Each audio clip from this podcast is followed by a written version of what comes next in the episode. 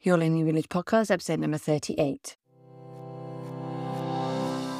Welcome to the Your Learning Village podcast, where you'll discover insights and actionable tips to help your child with learning at home with a special focus on reading. They say it takes a village to raise a child, so let's build your child's learning village. Begin to get the tools you'll need to help your child on their unique learning journey and feel confident that you're doing enough for your child. With your host, Sarah Chavez.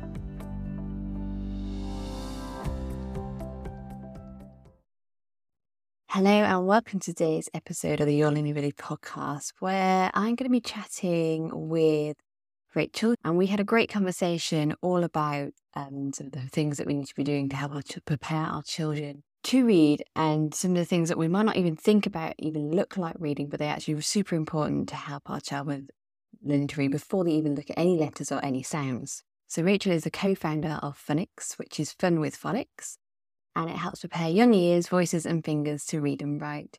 She's passionate about all the skills you need before children need to read and write, and too often she been finding that they are coming to school with habits that need to be changed. So, the whole goal of Funics is that they aim to change this and support parents who find that they don't know enough about phonics to support their child with early reading and writing. She's a part time early years teacher and co founder of Funics, and has worked in education for over 25 years, including being an au pair in the United States and a nanny in the United Kingdom, and worked as a nursery nurse and a qualified teacher for almost 17 years. And she's passionate about all adults working with children, gaining a better understanding of gross motor development and how it supports academic learning. And this is an issue that is close to heart with her own family as well. We had a great conversation about these early skills that we need, and I hope you enjoy it as much as I did. Want to know the most commonly asked question that I had as a teacher and as a reading tutor? Are you ready? It is what else can I be doing to help my child with reading? Even the parents of my one to one students wanted to know what they could be doing to help their child keep making progress with learning to read. After over 2,000 hours working with families one to one, the missing piece was a place for questions, for resources, and have a clear path to help their child. Parents spend more time than anyone else working with a child on their reading to learn journey. Study after study has shown the benefits of supporting the child at home with learning. But as a mum of a child learning to read myself, I know how frustrating it can be to fit it all in and work with your own unique child. That's why I've been creating a special place to share everything that I've learned helping children with learning to read in a way that you can help your child with fun, purpose, and ease. In our special village, I will share simple strategies to get your child reading and excited about reading. You'll have a supportive space to put their love into the reading journey and access to the library of learning to read recipe cards so that you can make reading fun, purposeful, and delicious. Imagine the peace of mind you'll feel when you can support your child at home with reading for the long term. No more Googling the best way to help them, no more worrying about if you're doing enough to help them, and no more book time battles. If you're ready to join the Little Readers Village, get on the waitlist where you'll get an exclusive coupon code by following the link in your podcast player or DM me with the word waitlist on Instagram at Your Learning Village.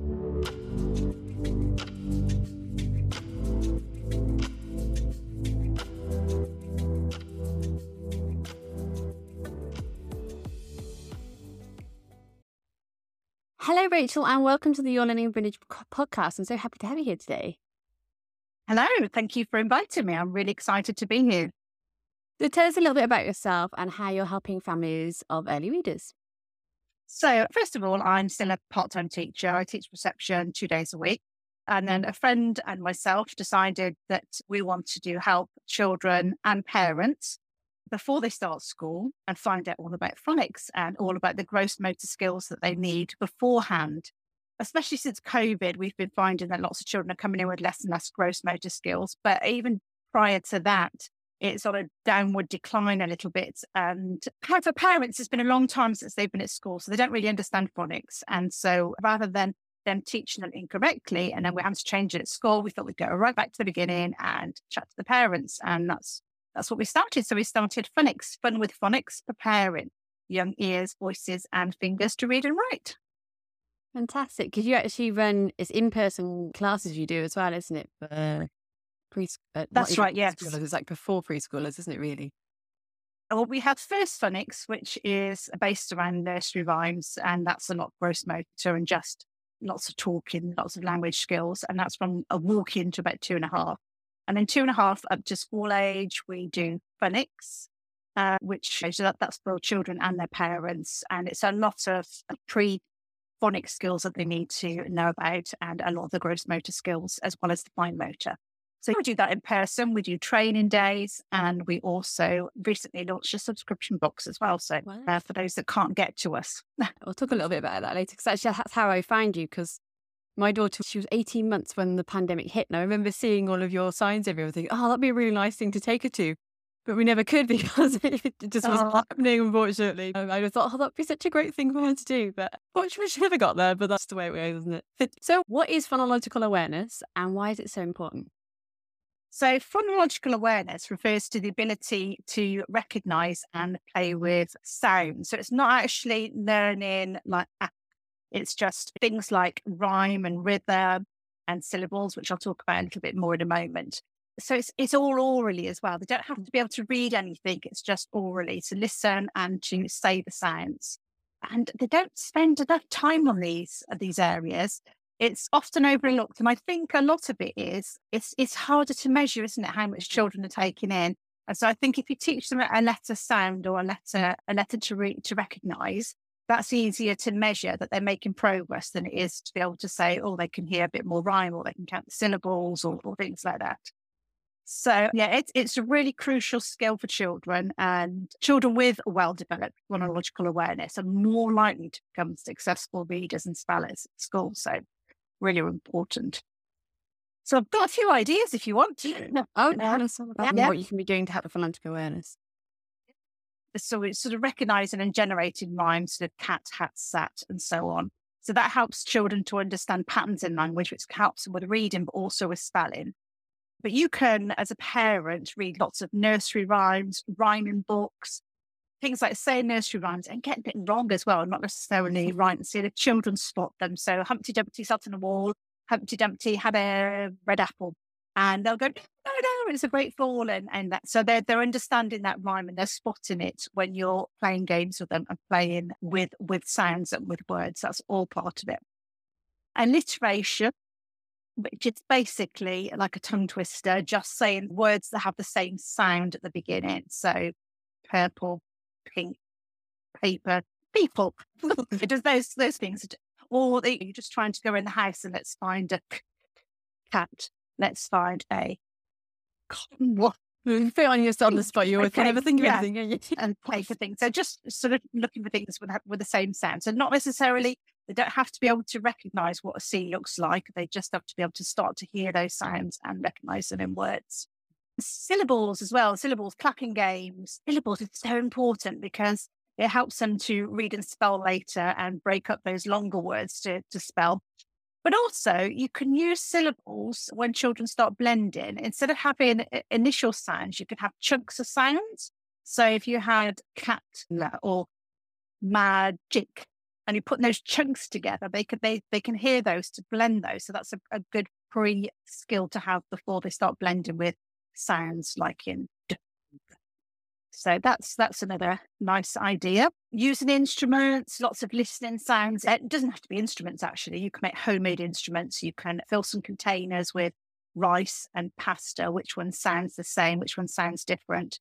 All those small mm, differences in sound will help them when they then transfer that skill to hearing the difference between a d for instance. So lots of that body percussion, percussion, using their voice, their mouths to make sounds, just experimenting with sound all helps them when they start doing their, their phonics. And um, would you suggest starting these activities with them? Oh, I mean, like clapping, like you could give uh, their name, like Catherine, you could clap their names. You could start clapping beats and things when you, or if you're introducing a new word, if you gave them a new fruit, for instance, and they hadn't tried it before, then you could say that word, get them to repeat it, but then you could clap out that beat, that syllable.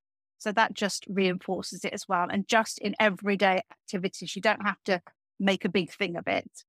And rhyming as many nursery rhymes as you can throughout the day. It's quite surprising how many children don't know the nursery rhymes that we learned when we were younger. They, it's all the modern things now, the modern songs. So but nursery rhymes are, are fantastic because it's like a little mini story, isn't it? It's got a beginning, middle, and end. And so it's it's that beginning of the story structure as well. So lots and lots of that, and lots reading books. Just read, read, read, and increase that vocabulary. And none of these activities take that long either, do they? They're all quite short No. things that you can be doing. And just do it as and when throughout the day. Could just be waiting for the bus or something and just start clapping things out, or just making silly songs up, silly rhymes. As they get a little bit older, then you can think about doing some oral blending. So, like we play Simon Says. Mhm. So Simon says, touch your t- toes. We generally tend to say the word toes after because they're still young and they're not blending, but it's just giving them that initial support so they can hear those sounds. And then we, we put it together to blend the word toes. And then as children get older and mature in that, they'll start being able to do that themselves and you won't have to do it. And then you can swap roles as well, and they can start sounding out, which is uh, good for their spelling as well. So that's all pre-reading and pre-writing skills that you can do out and about. You, you're going out, you're going out the door. Can you go and get your bag? bag? Just it's nice and easy that you can do. So basically, that's phonological awareness, and more and more of that is needed before children start school because it's just not given enough. With a lot of the like the phonics programs, it suggests doing it more like in nursery.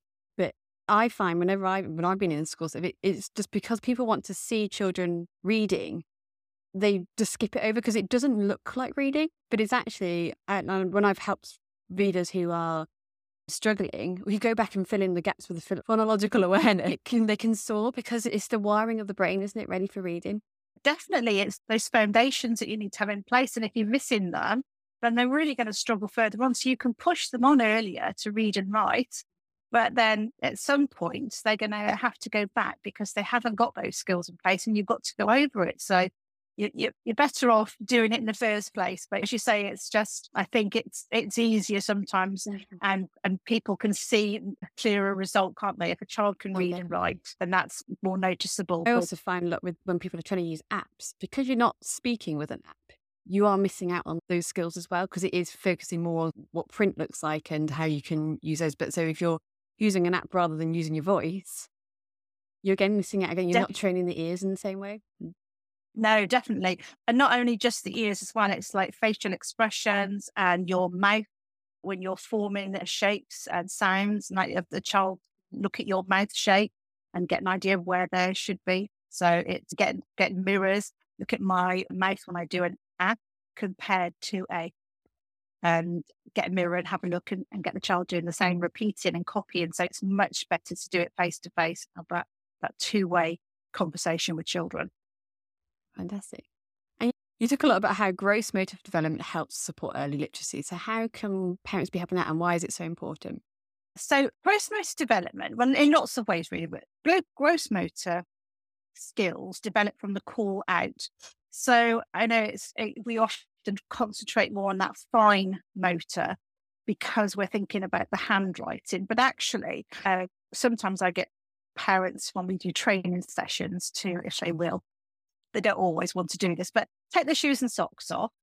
And it's not, this is not a scientific proven test, but it just gives you an idea of what it's like. So get a pencil with your toes and try and write your name. And, you know, there are, there are lots of people that can uh, do amazing things with their toes, amazing artists because they haven't got the use of their arms. So it is possible, but it just shows you how much control children need to develop in their fingers.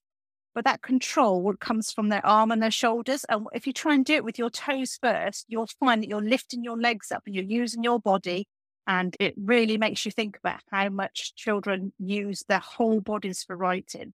So building up that control and to be able to sit in a seat as well. We can be sitting with reading with children. The next minute they're on the floor, they just fall off chairs and or they wrap their legs around chairs because they're wobbling, so the feet aren't flat on the floor. So we try and encourage them to be in a stable seat, nice firm space, nice stable space for them to sit on, their feet nice and secure so they can feel the ground and they feel nice and safe and to be able to hold themselves up, not slouched forward. And particularly when they're writing, not to be holding their head up. So one hand holds the paper and one hand anchors the paper. So it's all, if they haven't got that core skill and that core developed enough, then they will find they will really struggle with academics at school. And also, just actually moving around gets rid of all the restlessness. So if you're worried about your child and you're thinking it's at nursery that I'm not sure they're going to be able to sit at school, then don't practice sitting. Get them out moving. They need to be moving more. So, but if you if you've got a fidgety child, try and before school get them walking to school or scooting or something, and just get rid of some of that excess energy. Definitely, I would love schools in England to be more like schools in Finland, where we had more outdoor play. And Oh learning. yeah. Oh, we we be very. I, I, I people listen to the podcast heard me talk about it as well. We're very lucky because my daughter should have started school in reception this year, but because in Germany they don't start till six, she's in a kindergarten and they literally are outdoors playing most of the day. And she Yeah. keeps going to, "Why are you trying to get me to do some reading and writing?" It's like because we don't know when we're going to go back to England. You need to get this. And she's there now, and I'll pick her up and I'll ask, "What have you done today?" It's not like what it'd be what where have you played today is what I ask her because she they literally just choose a room they go and play and they're climbing over everything and it's and I've been worried oh she's going to be behind but then everyone around here is saying but why is she learning to read and write like they don't need to do that yet she's not going to be behind it's it's No, a no. completely different way of thinking about it isn't it Definitely. And we and I think we don't I don't know. I, I worry years later if we're pushing them too fast, too quickly, and they've not had that time to develop a their their gross motor skills, but more their resilience and resourcefulness and and, and uh, stamina and emotional ability. If we don't concentrate on all that, they're going to struggle later on. I think so. I think we'll get more issues further down the line. definitely. so once we've got phonological awareness and some gross motor covered when will phonics start to come in and what can parents begin to help children with it well, phonics doesn't necessarily need to start until reception, but you quite often find in preschools that they're starting to do it. And I think if children are interested, then obviously foster that. But I wouldn't be pushing. And there are many, I mean, we have children that start in reception that actually just turn four days before they start school and they're just not ready. Even t- uh, towards the end of reception year, they're just about getting ready because they are that year behind. So, and children learn at different rates, just the same as when they learn to walk and they learn to talk. So I think we shouldn't just, we shouldn't be worrying about them starting phonics too early. We shouldn't be worrying about them being able to write their name before they go to school. If they can recognize their name, that's that's really beneficial because then they can find their pen, their drawer, they can find their clothes and things. So if they're interested then and you want to talk about it, then make sure you start with probably familiar letters like their ones in their name, or for mummy, or for daddy, or a brother or sister's name. If you're going to teach them to write their name, then only start with a capital letter and the rest have got to be lowercase. Otherwise, again, we have to go back at school and change it all. And it's just frustrating for the child and for the teachers as well. So, uh, and if you're going to teach them sounds as well, make sure that you're saying the sounds properly because children, right, well, they, they Oh. come to school now and they'll say, oh, it's a k. Oh, and the t. That's the one that gets me. I, I, but I've also heard like lots of staff at school saying as well, and I'm just like, yes, Definitely. And I and I try and over I don't think we from parents' point of view, if you were teaching them and k, say for instance, and then the children want child wanted to write cat, they might write C U H k and then an A and then T U H tut rather than cat. So it, it's really important that we're getting those sounds nice and clear. So make sure you find there are loads and loads of videos online. Make sure it's the English one, not the American No. one. we- Yep, no Z's in England. Phonics. because that is a message. Quite often, I'll get messages from parents saying, "Have I done enough for them to be ready for school?" I had one the other day, and they said, and I didn't realize that they hadn't been at school because the way they were describing it is they've been at school for a year or two years, and they said, "Well, we've done all the sounds. I'm not quite sure what to do next." They start school in reception in September. It's like you've done enough.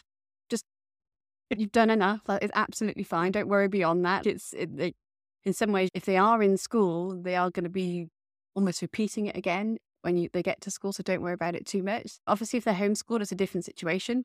But your role isn't necessarily to teach them those sounds as a parent. No, no, definitely not. I mean, it it'd be really great if you were spending more time sort of visiting libraries, story retelling, and lots of conversations, and encouraging children to speak in a in a full sentence. Because once they do start learning to read and, and write, particularly, we're trying to get them then to write little sentences and instead of just one word. So if they if they give a one word answer when they're speaking, they're more likely to write a one word answer when they're writing. So lots of language and yeah, trying to get them to speak in fuller sentences, increasing their vocabulary. The more vocabulary they've got, then when they come across words in in reading and when they're trying to spell things, it's much easier for them. So there's there's lots of time for phonics at school. Getting all those those phonological awareness skills first, visiting the library, as I said, storytelling, nursery rhymes, lots and lots of time at the park and playing and swimming and just and it's it's a magical time. Once they're at school, you just don't see so much of them. So really enjoy it. Don't stress out too much now. Yeah, definitely. So is there anything else you'd like to add uh, about learning to read on the go and all those pre-reading skills when you're ready for school and learning to read? well, I'll just give you a few more activities maybe that you could do out and about. So, like creating obstacle courses at home, maybe, or when you're out and about. Uh, too, or too often when we have children in, in playgrounds and stuff, it's all very safe, isn't it? Mm-hmm. so they're not learning to go over hills and bumps and stuff. So, the more experiences they have with different surfaces, the better able they are to control their body and just using their eyes as well, training their eyes to spot things. So if you've got I Spy books or Where's Waldo, to be able to spot something in a busy picture as well, that helps them when they're you know, at school and they're trying to find information on the on the whiteboard or keeping track of what they're reading, all those things. So lots and lots of activities, looking for things and spotting things. What else can I think about? Nature walks, lots of ball games, because that again is that hand eye coordination. And think things like pouring, and which might not sound like it's something to do with handwriting, but actually, children who it's called, it's also to do with proprioception. So if children press down too hard on their pens and pencils, then their hands get really tired. But if they don't press down enough, you can't read what they're writing, and that's all about them. That's that's all about them judging how much pressure they put on on on things when they're using them. So lots and lots of activities where they're having to gauge how much to pour something, how much to push something, how much effort to, it is to pick up something. So just all those things help. It's surprising really how many things help with reading and writing that you yeah. don't actually know. So it's yeah. just all these experiences. It's like you said, it just it doesn't look like reading and writing. That's when we dismiss it, but actually all that preparation yeah. makes such a huge difference. definitely. It's just like vital and just need more people to, I don't know, understand it a bit more, I guess. So if people want to connect with you a little bit more, where can they find you? So they can find us on funics.com is our website. We have also got a Funics Facebook page. And in that, you'll find links to two groups as well. One that's called Mighty Muscles, and that's all about developing the gross motor muscles ready to write. And the other one is more of a support group for phonics, for reception, nurturing, sort of key stage one. We're on Instagram we have a little bit on TikTok, but not very much, and YouTube. So TikTok, TikTok, if you want to see how our letter formation is, we've got videos on there. Mm. If you want to hear how the sounds are correctly, then go on to our YouTube channel. So lots and lots of ways you can find us. Great. And you have a subscription box, which you told us a little bit about at the beginning. Do you want to tell us a little bit about that now? So we are really excited about this. So, you know, so in December, we launched our Funics ABC subscription box. So we we'd already made some letter formation cards that we wanted to use in our phonics class, and I've used them with the children as well. Because I wanted something that had letter formation on, clear starting and stopping points. It had a simple rhyme to help children remember because it rhymes, children remember songs and rhymes and that. So it really supports them with that. I didn't want to rhyme like some schemes I've seen, but go, I don't know, go apple or something. And I just think, can't go around the apple if there's no apple there. So I didn't want anything like that. I wanted the rhyme to be something you could do without having a visual as well. It's a later point. And then you can see how tall they sit. And the cards are cards all line up. So you can see which ones hang below the line into the soil, which ones go up into the sky.